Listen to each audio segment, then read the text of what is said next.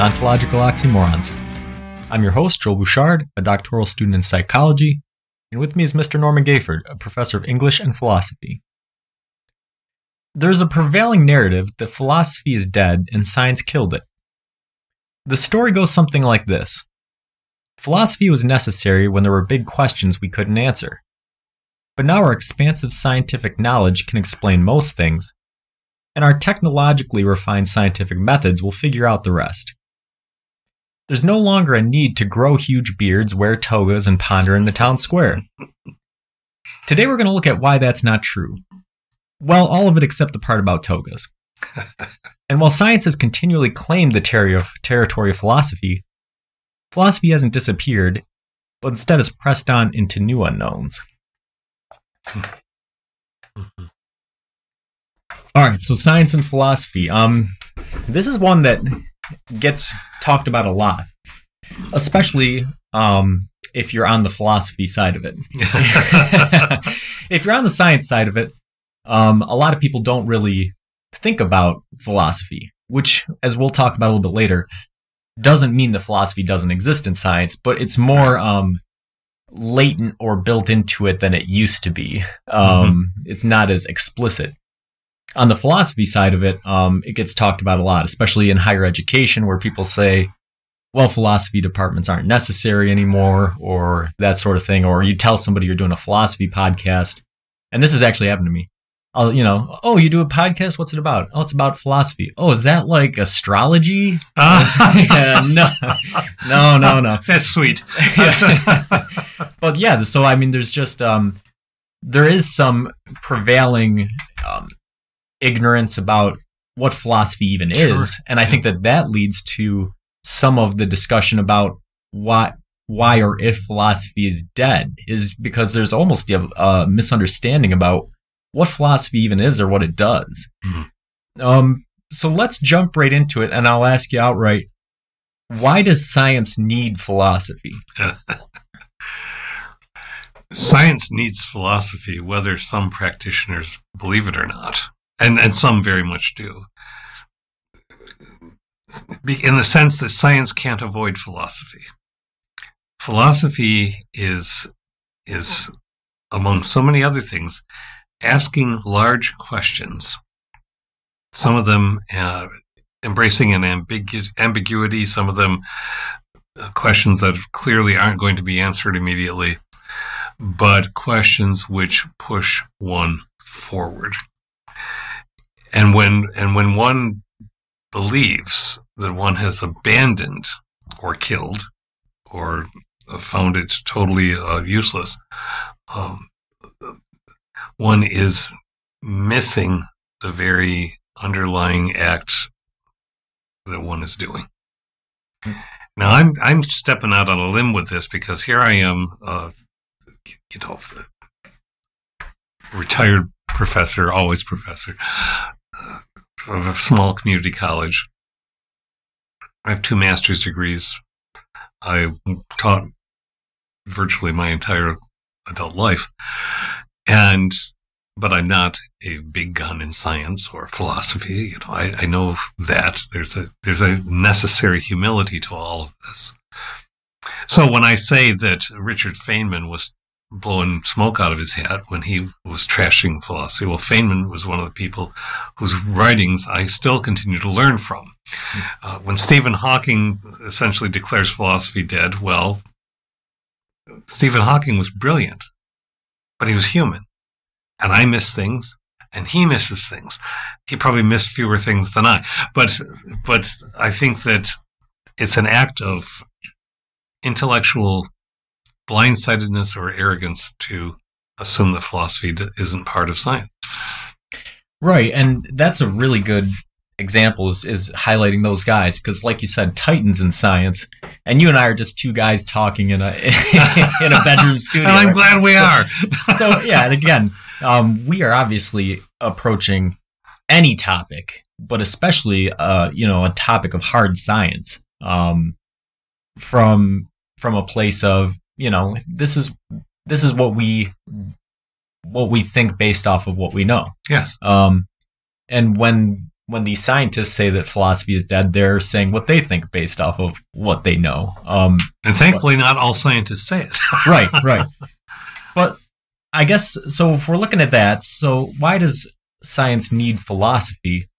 Um, I guess we need to talk about um, what role philosophy plays in science, right? Mm-hmm. Which is kind of providing a, a logical fabric to what's being um, what's being put into data, right? What the data is saying. Yeah. So, you know, I mean, Hawking and Feynman, these guys had big scientific discoveries, but really, I mean, if you're looking at it, you're looking at data of some kind, Mm-hmm. and the data, you know, it's there, but philosophy is sort of determining what story the data is telling you, right? Yes, the conceptual structure. I mean, philosophy partly is about recognizing that all things change or seem to. But how do they change? And do they really? And if they do, how come? Those kind of questions are are laced into the very foundation as science emerged from philosophy. We, Yeah, and so I think Hawking is a really good example, right? Because um, you know, Hawking made leap in the uh, the field of studying black holes.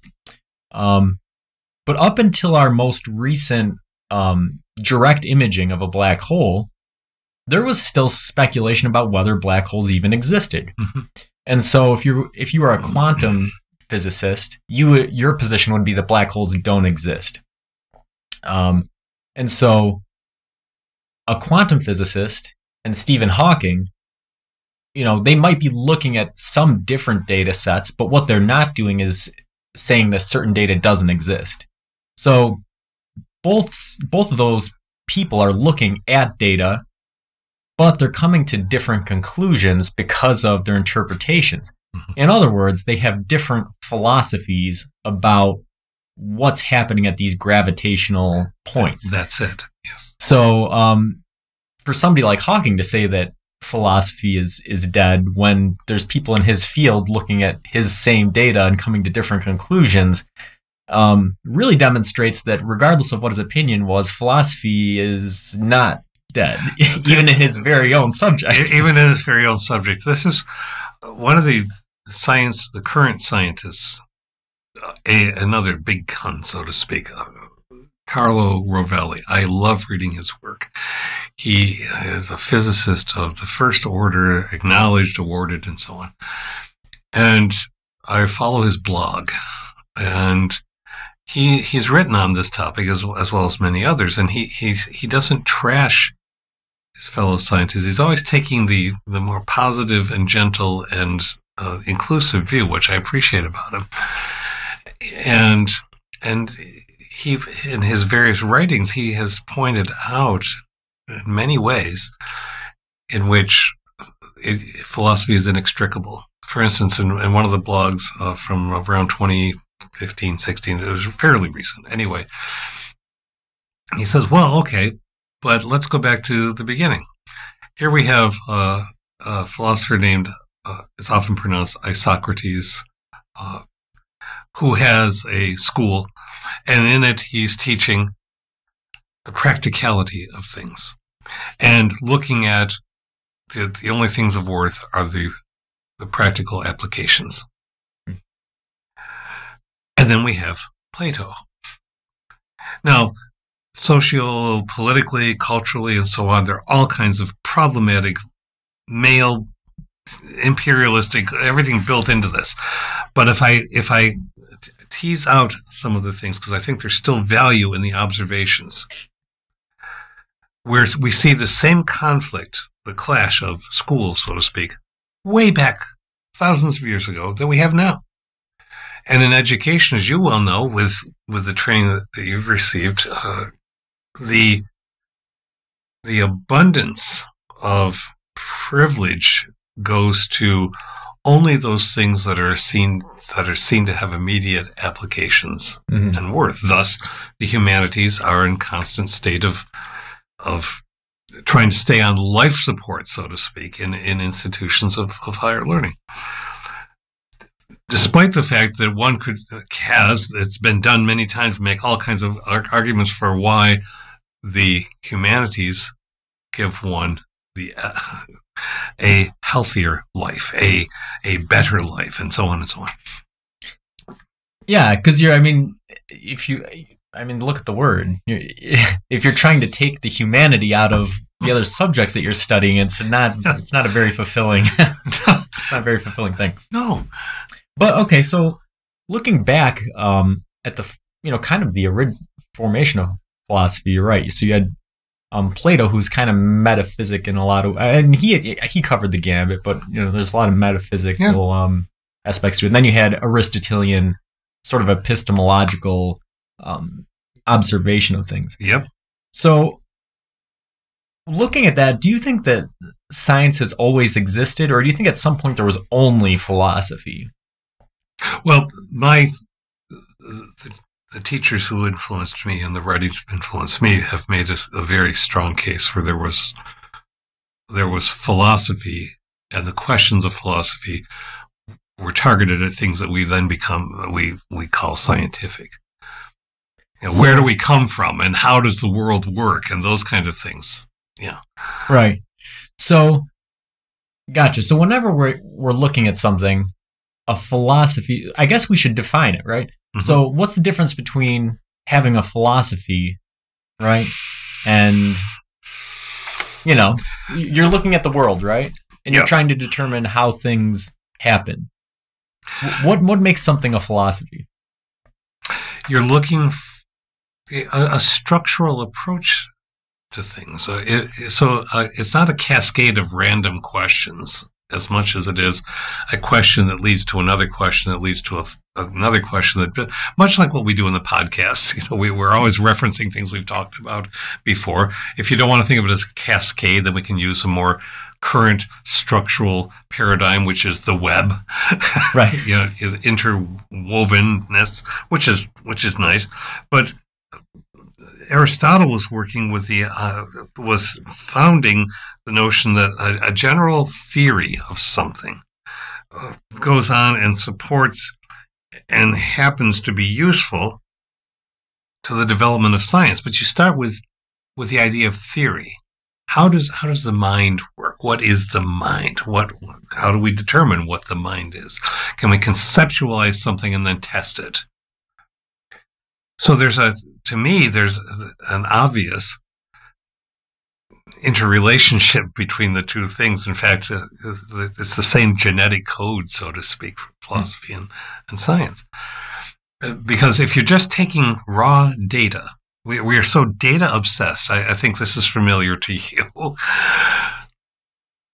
I mean, in, in the, the work that I that I did, if you didn't hear multiple times every day, well, what do the data show? What do the data show? Well, here's here's the raw information. But how was that information gathered? What were the questions that were asked in order to obtain that information? Were there skewings of some way in that information? So let's say you've got this information.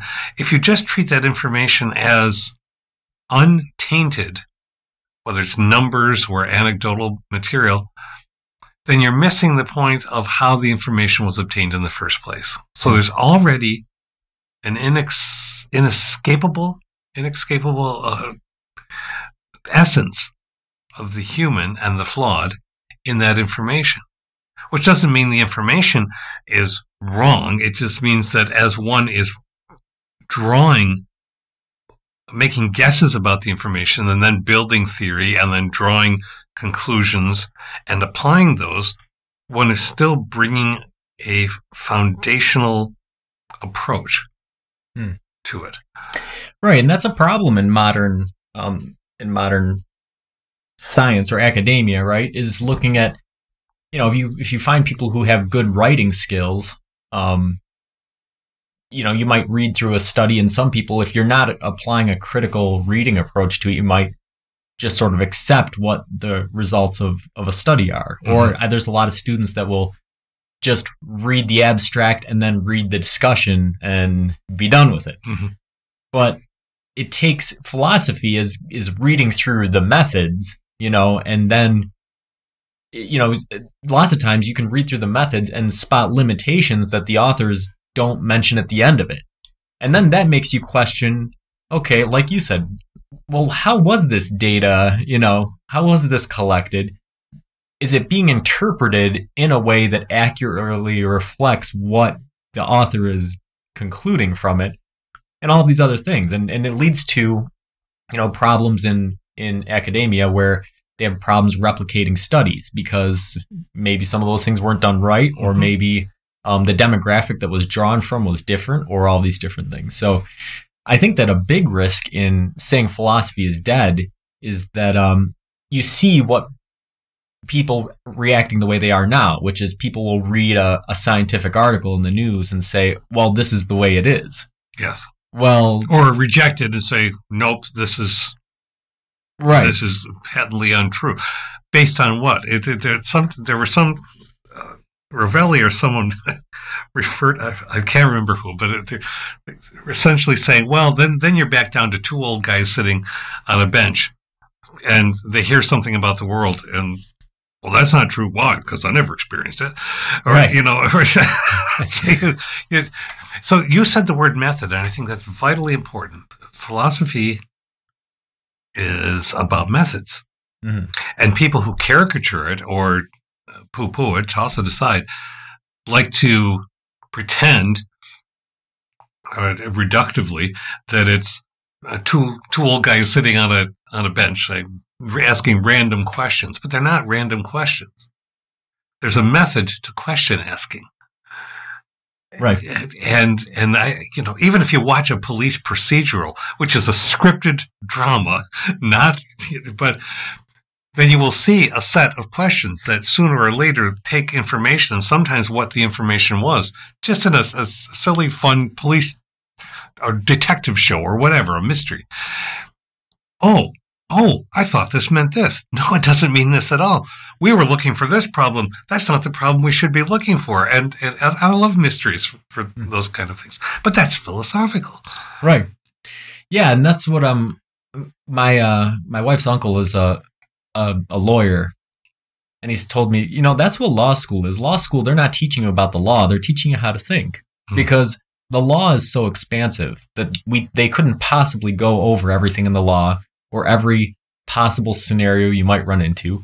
What they're saying is, here's the basics of it. You know, here's how you should try to interpret procedures. But outside of that, here's how you have to think in order to apply those procedures to whatever situation you might come across. Mm-hmm.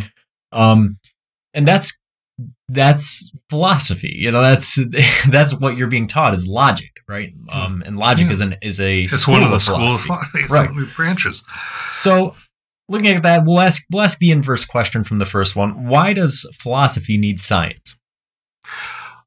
All right, and, and it's a, a fine question. Philosophy needs science because whether we live in a culture that likes to acknowledge or admit this or eschew it, Science is essentially the producer of almost all things that we would we have been philosophizing about. Whether it's advances in human health or ways of approaching human health to uh, tech, to the creation of technologies and whether we can we should apply them or not uh, I, I can't think. I can think of almost nothing that isn't that hasn't the essence of science to it in some way that that philosophy addresses. Philosophy needs science because science is the is the practical application of method. Hmm. And so one can as they like to caricature, sitting in an armchair talking about things instead of actually putting your feet on the ground and doing something. Oh, okay, well, let's run with that. I can ask really fine questions from an armchair that aren't that aren't wrong because they were generated from a couch. uh, but I'm not, as you said before, I'm not an engineer. I am not a technologist. I I am well read and I'm wide on those kinds of things from a layperson viewpoint. But if a technologist or an engineer or a physicist designs an experiment. And all of that may be way beyond me, and somebody like Rovelli is going to explain to me what's what's really going on there, and maybe I'll have half a notion of understanding. I still get to ask questions, and those questions sometimes will be relevant, and those questions sometimes might lead somebody who's listening to rethink what they're doing, which is what, what the essence of. I'm not trying to talk about me today. It's on me day. I don't know why I'm doing this, but I, I guess coming up on an anniversary. Uh, I tried in my teaching with my students to always come to them as a writing instructor or as a philosophy teacher to say, I have a body of knowledge. I can teach you, as you just said about the law, so to you know, I can teach you to question. I can teach you to ask questions that will lead you to write things that you wouldn't have thought you would have written. I can teach you to question what people tell you about what makes good writing, because often those cliches just aren't the case. But I can't tell you whether your engineering problem that you're solving in another class uh, is right. I can't tell you if you've done the proper procedure as a nurse when you're inserting an IV, because that's not my body of knowledge, because we are a society that embraces special speciality, as the British say. So my specialty is not yours. However, my specialty can assist yours, and your specialty can in turn cause me to rethink, which is assists mine. Gotcha. So philosophy needs science because, you know, without without that rigor, without that sort of a practical application, um, what do you have? Is there can science exist without philosophy and vice versa? Do you think they can exist in void, you know, voids without each other? I really don't think so because they never have. right. I, you know, I don't want to. I don't want to obsess about ancient origins, but I, but I think it's inevitable that when you ask questions, you put them to a test. If you put them to a test and you gather information, however that is done across centuries and cultures, then you have perhaps a result or a dead end. At which point you're asking all kinds of questions again to try to figure out, well, what's next or what went wrong or why would this lead to this and how, and practical stuff. How is this useful? How might this be applied? But if you don't have any of that going on, then the questions are going to be fascinating questions. And some of them are going to be fascinating questions no matter what mm-hmm. scientists do but but for the most part there is an in, interwovenness. Look at our culture now. We have scientists world class scientists presenting us information that has to some extent changed because of intensive research of a kind that the planet on a planetary basis has never been done before for the pandemic for COVID-19 solutions. And within a year, this is unprecedented. Within a year, we have multiple inoculations, multiple vaccines. Oh, but it's been discovered that there might be a problem with one, and there has been for a very, very small number of people. So it's something like uh, six cases out of Seven million. I've I've forgotten for the moment which one. It doesn't matter which one. I think at, at this moment. So people say, no, we got to stop it. We can't we can't do this. There's too much of a risk. Well, if you apply mathematical science, statistical, and you say, okay, I worked that out as I did on the calculator, and I can't give you the exact number off out of my memory, but it was something like point zero zero zero zero zero zero eight five percent. Not even close to any uh, minuscule. Now, those human lives who have suffered or died, those handful of people, were valuable and human, and the loss is therefore irreparable and to be mourned. But does that mean an entire policy should change? Probably not. But that requires both a philosophical approach and, and scientific rigor. Right, and that's that's a big I mean that's a big philosophical um issue is determining where science starts and ends, right? And you have all these levels of sigma, right? Mhm. Sigma levels Mhm. determining how certain you are that something actually is science, right? Mhm. And so, you know, with with something like the numbers you're talking about, you know, well, we only have a five sigma certainty. Well, only a five sigma certainty can be very, very certain. Mhm. Mhm. um, but it's still a philosophical question, right? Because people are going to look at it and say, "Well, wait, if if we have this number of people dying, then it's not working, and we need to redo it." Um, but so I want to I want to go back to the the original question though, because I'm I'm not I'm not quite clear on. it. So we'll practice some philosophy. Okay. Um, could science and, and philosophy exist in voids, right? Let's kind of question back and, and see where we go if we get far enough All right. back. So, if we have philosophy, which is um, sort of the asking questions uh, uh, uh, in a process, you know, having a process to ask questions um, without a practical application, is there another word for that? Is there another sort of concept that we we could consider that? I'll, I'll tell you what I'm I'm, getting. I'm, I'm at a loss. All right. So, um, let's say we have, for instance, something that couldn't be um, concretely looked at, like uh, epic, epicycles, right? Ptolemy, I think it was Ptolemy had the Tell. Yep, epicycles, yep, right? yep, yep, yep. Humanity was trying to espouse the philosophy that the Earth is at the middle of the universe. Yes. And so, in order to do that, they were observing the stars. And of course, Earth is not at the middle of the universe, much less the center of the solar system. So, as a result, the planets were not acting the way they wanted them to. Mhm. So, what they were doing was saying, well, in addition to the planets going around the Earth, the planets are actually making small circles as they're on their larger orbit around the Earth.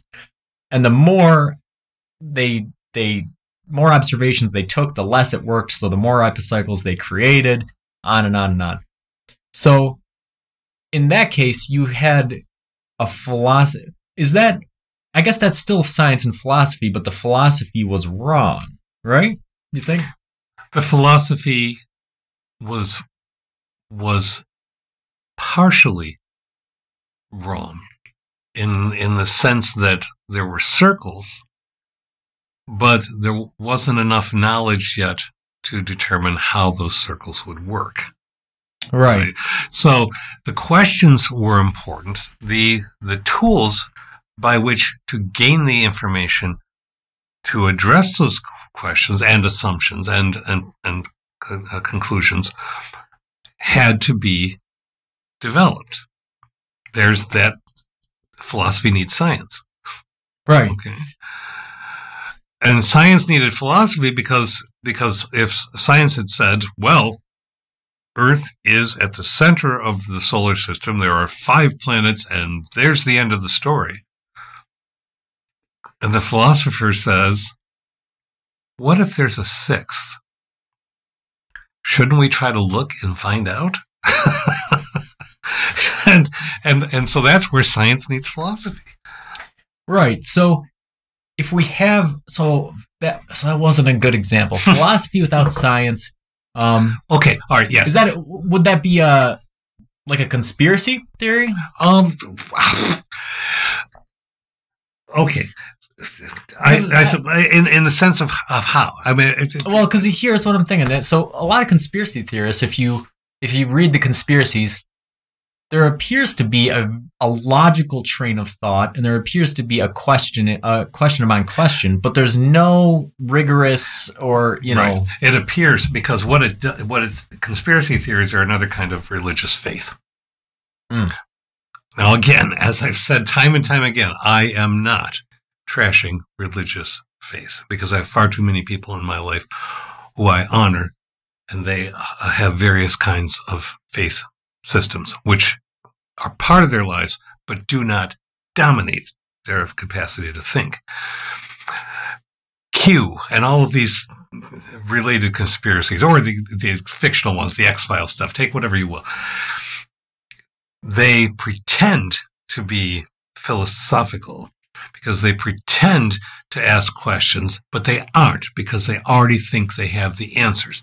They pretend to consider information, which they don't because they're trying to shoehorn information into a pattern that they've already are absolutely certain exists. So when you when you you you're coy when you say, "Well, oh, look, there's a pattern here. This must this number and this number added together make seven. Right, right. okay. I'm shocked. You see, there's that seven or that thirteen again. That's nonsense because what they're doing is is pushing the issue to find what it is that they want to find. So the difference between a conspiracy and a philosophy is deductive versus inductive reasoning. If you're starting with a premise, you're starting with an end result that you believe is true, and then you're just finding evidence that supports that notion. That's a conspiracy. Whereas a philosophy is starting without having the answer in mind and asking questions to try to box in what the answer may be. I will go with you with that to a point, but I will even say still that that that no, conspiracy theories are not philosophy. Because in deductive reasoning, you take what's there and you right,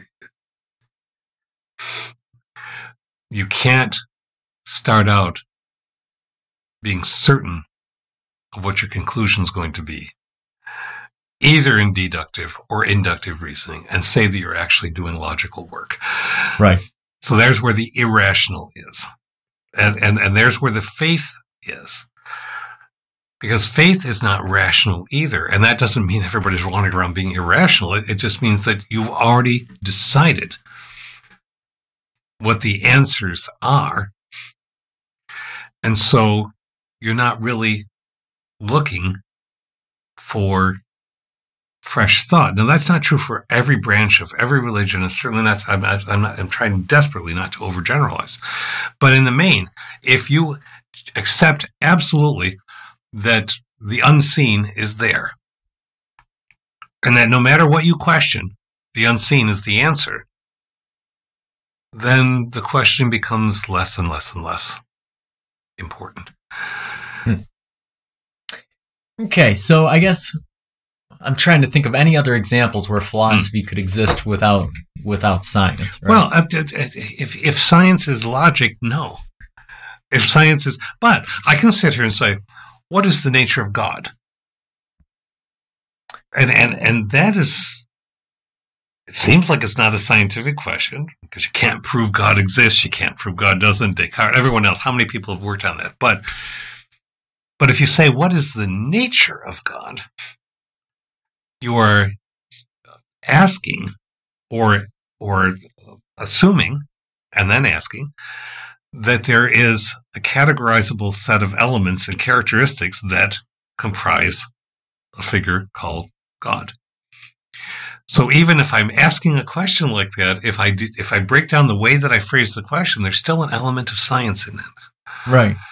And ultimately, it kind of comes down to it, it's language again, right? Mm-hmm. Because to say, you know, to like how you just said that, um, trying to say that there is God or isn't God is not a scientific question, but talking about the nature of, of God is a scientific approach. Is a scientific approach. And so really you're the the language that goes into determining, well, what is what do we mean by God then is kind mm-hmm. of a is is is its own philosophical and uh, scientific question. So let's look at the inverse one. Okay. Can science exist without philosophy? Um, I'll present you a scenario. Okay. All right, and this I guess this could be um, pretty feasible. Let's say we have uh, an artificial intelligence, right? And it's a, getting all kinds of gathering all kinds of data, right? Uh, we have the um, the large sky survey, so it looks at you know the whole sky every so often, and um, you know maps where things are. Yeah. Um, is that doing science without philosophy? If it's not human, right? It's collecting massive troves of data, and it may even be able to um, draw some inferences from that data without being conscious or sentient. Ah, uh, but but if if it's and here we go with the language again. Yeah, right. You know, and I and I appreciate you you you expressed that very well, truly. But my philosophical question is how would it be possible to develop an intelligence that is not, that does not have the taint or the essence or the conceptual structures of the human because we're the ones making it.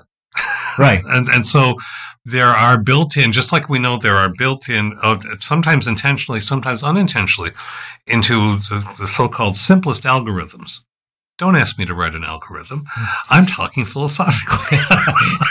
but, but, but biases that are built in, sometimes with intent and sometimes because they just seem to be transparent until philosophically we start asking the questions about those biases and make them not transparent anymore, make them re- reveal them. So, in the artificial intelligence case, looking at the, the big sky or the deep sky, we we are asking. We have I don't want to use the word trained because we have programmed, uh, written the coding for that gathering of information, and that coding is based on anything that we think we might be looking for. that so, makes sense? yeah, yeah, yeah. I think it does. So the AI is built by humans, and as a result, the information that it's collecting is what humans consider important. so it really makes no difference to the universe if there's a giant stadium-sized asteroid about to hit Earth. It doesn't doesn't make any difference. No, it doesn't make any but difference. But the humans, the it makes a big amount of difference. So yeah. they've created this AI in order to collect the information that they consider important. Mm-hmm. And so that is philosophical in nature. There, there was a a, a multi-talented, a polymath, a man named Otto Neurath, who died in the 40s. He was Austrian. He he was a philosopher. He's an economist. He was all kinds of things. A sociologist. he uh, did, innovated Isotype statistical work. He did all kinds of things, and his articulation of the relationship between science, I think you'll like this, and and philosophy went right back to refreshing a model that we've talked about over and over again. It went back to the ship of Theseus. Hmm. So I'm going to read you a quotation from okay. him. All right. So Otto Neurath. Imagine sailors who, far out at sea, transform the shape of their clumsy vessel from a more circular to a more fish like one. They make use of some drifting timber, besides the timber of the old structure, to modify the skeleton and hull of their vessel, but they cannot put the ship in dock in order to start from scratch. During their work, they stay on the old structure and deal with heavy gales and thundering waves, and in transforming their ship, they take care that dangerous leakages do not occur. A new ship grows out of the old one step by step, and while they are still building, the sailors may already be thinking of a new structure, and they will not always agree with one another, and the whole business will go on and on in a way that we cannot even anticipate today. That is our fate. I've been watching a television show called Away. It's on Netflix, and it's it's about it's near future science fiction. It's about a, the first mission to Mars. And the episode that I just watched was about the water system catastrophically breaking down on this tin can going to Mars with five people on it. And of course, the emotional, the human conflict and so on. And, ultimate, and they have essentially a spare tire a device which will only produce half as much water. It'll be enough for them to survive. But they have to deconstruct the entire system. And then when they put it back together, then they realize that if they had taken apart one of the other parts, they might have had full water. And I suspect the show being what it is, they're still going to have things better happen to them. But but they go through all of this, and I'm sitting there thinking, Neurath. I'm thinking the ship of Theseus. The moment you start tinkering with the vessel that you're on, it's not the it's not the same vessel anymore, is it? The more you tinker, the more you must because you realize things. That's what science does. The ship of Theseus is a philosophical model, but it in Neurath, I think, was right. It embraces or or expresses the inextricable relationship between the two things. You can, you can, I mean, you're not, if, if you're on a ship and somebody says, well, gee, what if we poke a hole here? Maybe more water will go out than comes in. the the science oriented people on the ship are saying you're crazy. We're not putting another hole in the bottom of the ship, but we have to find another way to blah blah blah, which is the scientific method in a sense. Right. Yeah, and we've talked about that before, where um, you know, like an, anybody who's who's a homeowner has run into this, right? Mm. you have to make a minor repair of some kind, and you open something up, and it's not what you expect would be there. Mhm. And then you have to trace back the logic. Sometimes you tear the whole thing apart. You go, what were these guys thinking? You tear it apart and. Oh, go, yeah. oh, wait, they had it that way for a reason. Or sometimes you tear it apart and you go, well, why did they have it that way? Because it makes more sense to do it this way. Well, the people that ori- built it originally didn't have Didn't the have the methods, methods of construction and stuff. and the So- materials. Yeah, That's philosophical. Looking at a problem, you know, something that you don't expect, and then trying to determine, well, is it this way for a purpose, or was it this way because the knowledge and methods weren't there originally? Um, so tinkering, yeah, is sort of inherently philosophical and scientific at the same time, you know, and that's that's sort of the course of humanity, right? That's that's what we're that's what we're doing on all fronts is is looking at something and saying, okay, well, how how can we make this better? yeah and and and we have the collision of the science and the philosophical or the or the blending of them and the not scientific going on right now and you have the, the confrontation between a repre- uh, someone who is a government representative bashing the the person who's in charge of the of the response to the pandemic by demanding to know when exactly Americans will get their freedoms back. Well, that's a loaded question. It was meant to just avoid the science entirely, as if the freedoms have gone. No, well, freedoms are never in. freedoms are always in flux, people. So, and and it was annoying, and you could see that the annoyance was going until one other person says, essentially, "Shut up." well, okay, and I understand why, but that's the, the point is you can't ask for a certain answer to something that we don't have the information about yet. Just like people are complaining now, well, the, the, the vaccine it only lasts six months. We don't know that because we haven't lived out the Right. six months past when the you know maybe it'll last longer. You can't ask for answers that haven't been able to be determined because of information that we don't have yet and call yourself scientific right. you know, and uh, or to call yourself philosophical if you're demanding a hard answer instead of asking a question. Mhm. Yeah, and this happens in in all areas. Even um, me and one my wife's best friend's husband, we're both um, the head of different manufacturing companies, and um, you know we've been talking about pandemic shortages and stuff, and we both have this problem, right? Where um, you know customers are are so uh, it's results oriented, right? Mhm. Everything is results oriented, and I think that that as a society that says something about us. Um, but you know, so him and I are both talking about how we have the same issue where customers are saying, "All right, well, here's what we want. When's a hard ship date for it?" And then we have to write back and say, "Well, um, if our materials come in on time, which we can't guarantee, and uh, if we have the uh, the machine availability, which we can't guarantee because some things may be usurped for uh, national safety purposes."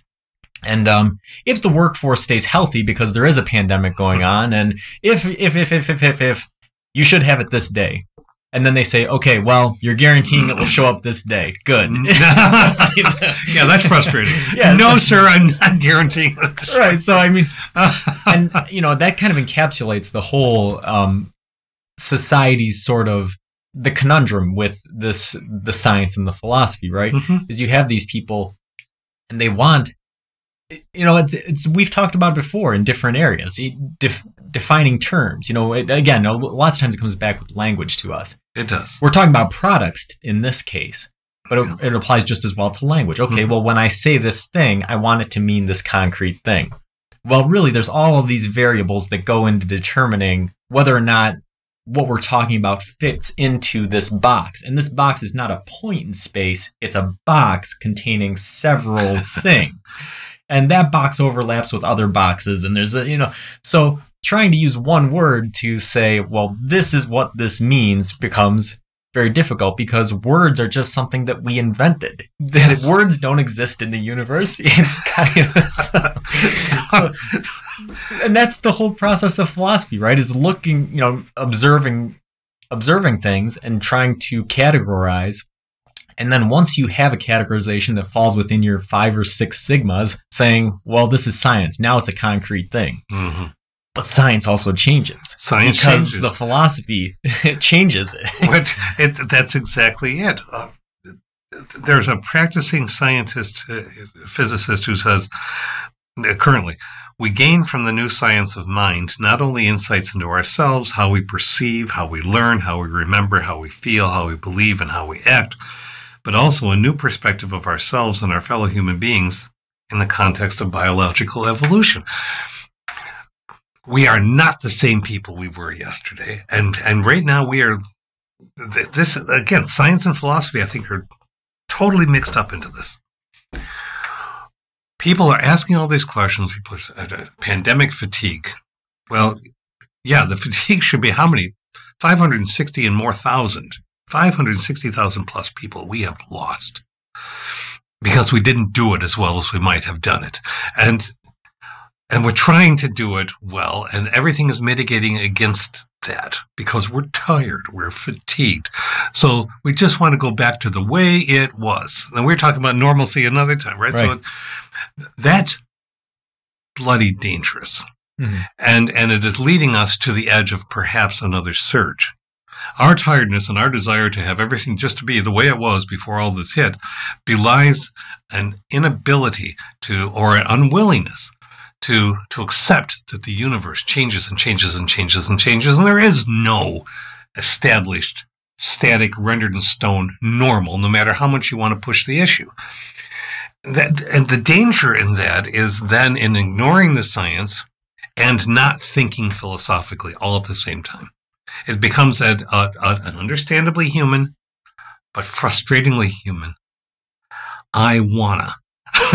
right. And this is I think this is leading into some shows that we'll do in the future. I, have been thinking about them for a while, and I think that it might be a good time here in the near future talking about um, some philosophical schools like Stoicism, mm-hmm. or looking at um, you know wants versus needs and how that um, interrelates with freedoms, right? Sure. Because you know, I we talk about it occasionally on the show. I was in the army, um, and really being in the army, you have you have fewer freedoms or rights than prisoners in the U.S. in, mm-hmm. in many cases, and um, that kind of opens your eyes to what sort of things you need versus what sort of things you want, and it does it makes the whole p- pandemic fatigue thing very silly in a lot of cases, right? I, I remember posting a picture early on in the pandemic of um, I had one picture of me on on the right at work wearing my my my mask then I picture on the left of me wearing a mask and a helmet and mm-hmm. goggles mm-hmm. and all, all my military gear. And I said, well, is going to work for eight hours a day like this fun? No, but it's better than going to work for 12 hours a day like this, you know?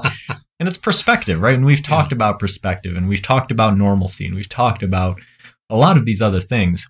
Yeah. And, you know, really in a, in a lot of cases, that's, that's what's required to, you know what people need to to drive some of this home is um, some perspective and some philosophical thought on well what does it mean to have freedom if i'm yeah. in my home and i have food to eat and i have shelter and i'm free to read or do you know think or do a podcast or do you know make music or write art what what more do i need you know you know mm-hmm. and of course you know, and you can't stop there because philosophy never stops. Because you should ask, well, is the government being authoritative?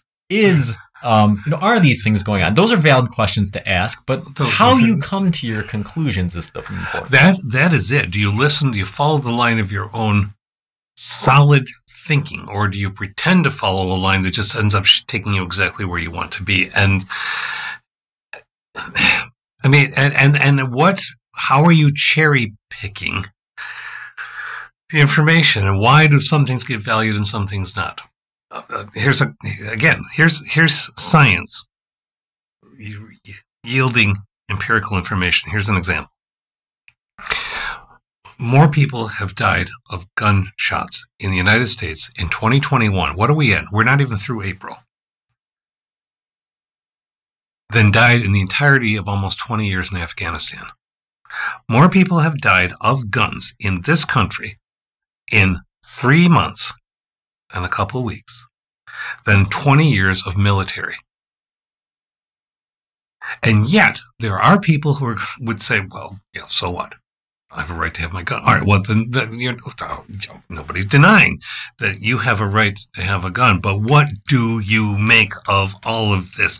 And how can you bloody well ignore it and call yourself a rational person? It's you. You have there is a, a an inescapable, problematic, culturally wide problem going on here. Yeah, and again, it's it's philosophy forcing you to shift your perspective on it, and that's a good one.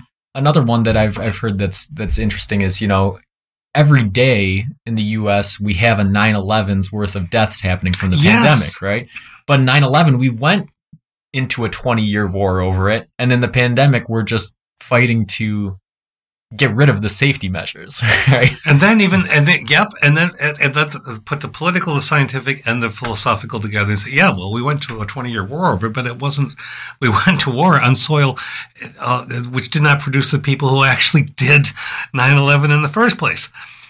So we we sort of missed the target, and I don't say that lightly. There's so much blood and pain and awfulness and material and whatever category you want to pick it, it's a horror. but it was also misapplied. We know that now with the perspective of years because of political philosophy, because of scientific, whether it's through technological means of gaining information, technology emerges out of science, its scientific application. And, and, and to, to not dwell on those things is to let them continue to happen the same way. Right. All right. Well, let me ask you this. Um, so, is philosophy a type of science, or is it a pseudoscience, or is it something completely different? We were talking earlier about our words and our boxes of words and things. How do we how do we define it? How do we separate the two? I think philosophy again, in, in, in my training, in my wandering, philosophy is a large set of subsets of methods by which to probe worlds, whether they are interior worlds or exterior worlds. The methods are the essence of philosophy, and the methods evolve and change. Uh, so it's not pseudoscience. It's not always science. Science is one of the branches of philosophy. Right. When scientists, it, the scientists who, who like to deny uh, philosophy are just like the, the, the, the, the middle aged people who say, my parents gave me nothing. I'm nothing like them. They, they were they were awful to be with, and, and I'm glad to be well well rid of them. There are people who say those kind of things, or there are people who love their parents and still say, "Nope, not going to be like that when I get right." Because so the parent always gets bashed one way or the, right. the other. Um, but I but I think that that's a kind of that's a familial uh, the metaphor to to help understand this. Like it or not, science developed out of philosophical considerations, as did approaches to how we look at art, as did approaches to how we structure our rational thinking. And so it's pre science, but it led to science. Right. So philosophy is is kind of the foundational bedrock of all human thinking. So, like you just mentioned, um, philosophy influences art as well. So, bridging the gap between science and art, can philosophical art inspire science? Yes. See, and I'm answering too fast. I should be thinking, but I've thought about this because we talked about what we were going to talk about. You know, we, we determined what we are going to talk about. Take a science fiction show like Star Trek back in the 60s. While at the same time, we had the most active space program. Well, it was new. It was the space program, the, the Apollo program. And there are many people who said in the 60s that they were already practicing engineers, that Star Trek influenced them. But, mo- but moreover, they said that they had read lots of science fiction as kids and they loved all the possibilities. That didn't mean they were going out into space looking for the pulp cover of scantily clad woman who needed the help of the space guy with a blaster in his hand. It wasn't that crap. it was fun, these stuff. It was uh, enormously insulting stuff, too. But the essence of it was could we do this? Might we try this? How could this? And that influenced engineers and physicists. Science fiction, which is an art, which arises out of philosophical considerations, then had an influence in various degrees on some people who were engineers and scientists who were actually putting technological application to getting us somewhere and you can still see that in in the language that we use. They, you know, I've seen a lot of scientific articles popping up recently about warp drives. Yeah, right. Yeah, a warp drive isn't a thing that actually exists in science. No, it was something that was created artistically. Yeah, and then it inspired scientists somewhere to think, is that something we can really do, and to try to put these these scientific methods into the application. So they become normalized. Right. When we when somebody hears in a movie hyperdrive, everyone says, "Oh, I know what that means. It means we can go faster than light and get anywhere fast." Right. so the word, the phrase becomes, as you say, a fictionalized trope, which becomes normalized, so that everybody thinks they know what they're talking about, and and and then it becomes, well, we've talked about it so much, can't we make it happen? right. Yeah. So, you know, I think that, and that example of it, how art inspires science is a kind of a, a more um, clear depiction of how philosophy um, influences science as well. You know, I think that's more what we're looking at is there isn't any hard difference. There's an osmotic boundary between philosophy yes. and science. There's yes. a two way street, mm-hmm. um, and you, as we've tried to demonstrate here, you know, you can't really fully separate one from the other. Um, but not. it doesn't that doesn't make art or philosophy um, dead because science has continued to grow as it continued to expand. What's happened is that a lot of the the questions that science has answered just open up more questions that science can't answer at this point. And really, that's going to be a continuous pattern, right? We've talked about that in the past. I think I asked you at some point, well, will science will we be able to answer all questions? If we had the if we had the robot right? If we had the right. machine that had all the tools could we answer everything? And the question you know the answer that we came to was no you you can. You know the more answers you find the more questions you're going to have. And so philosophy is never going to be dead. We're always going no matter how many scientific discoveries we make no matter how many scientific methods we develop those things are just going to answer questions that will create more questions. Mm-hmm. and you know and philosophy is going to be at the forefront of those. And the the most recent article that's been popping up I've seen a lot lately is scientists are saying that the universe is a continually self-learning algorithm.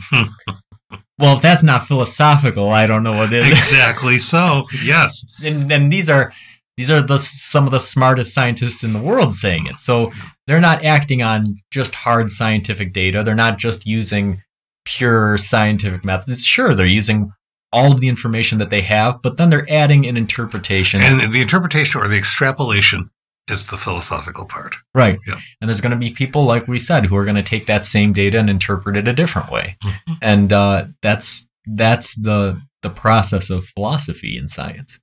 So, yeah, thanks. It was another good discussion, and uh, I, like I said, I think we're going to head into. Um, you know, I'm sure that in the future we'll have a whole episode just about science because I think the we've talked about science and philosophy. I think we can talk about the philosophy of science. Yeah, I think we should. Completely different topic. Yeah, we should. Yeah. Um, but I think that there's also some interesting things to explore with, uh, like I said, schools of philosophy. You know, um, mm-hmm. looking at Stoicism or um, some of the other ones, and um, you know, and maybe even delving into um, human needs versus wants versus freedoms versus and the the concepts of these things. So we've we've talked about them briefly, but in all of our 50 something episodes, I think that that's one of the topics that's managed to escape us in large part up to this point. So let's do it. Yeah, so we'll we'll get into it in the future. Until then, keep on.